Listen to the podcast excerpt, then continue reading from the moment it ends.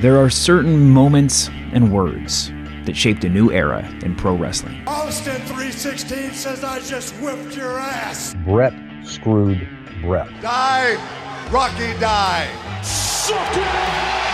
Introducing the Book of Wrestling 25 catchphrases that explain the Attitude Era.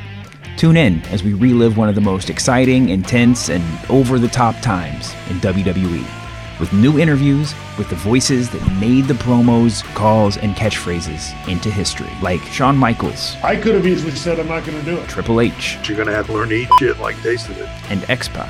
Kayfabe was already dead. Give me a break. The Book of Wrestling 25 catchphrases that explain the Attitude Era. Coming next week to Spotify.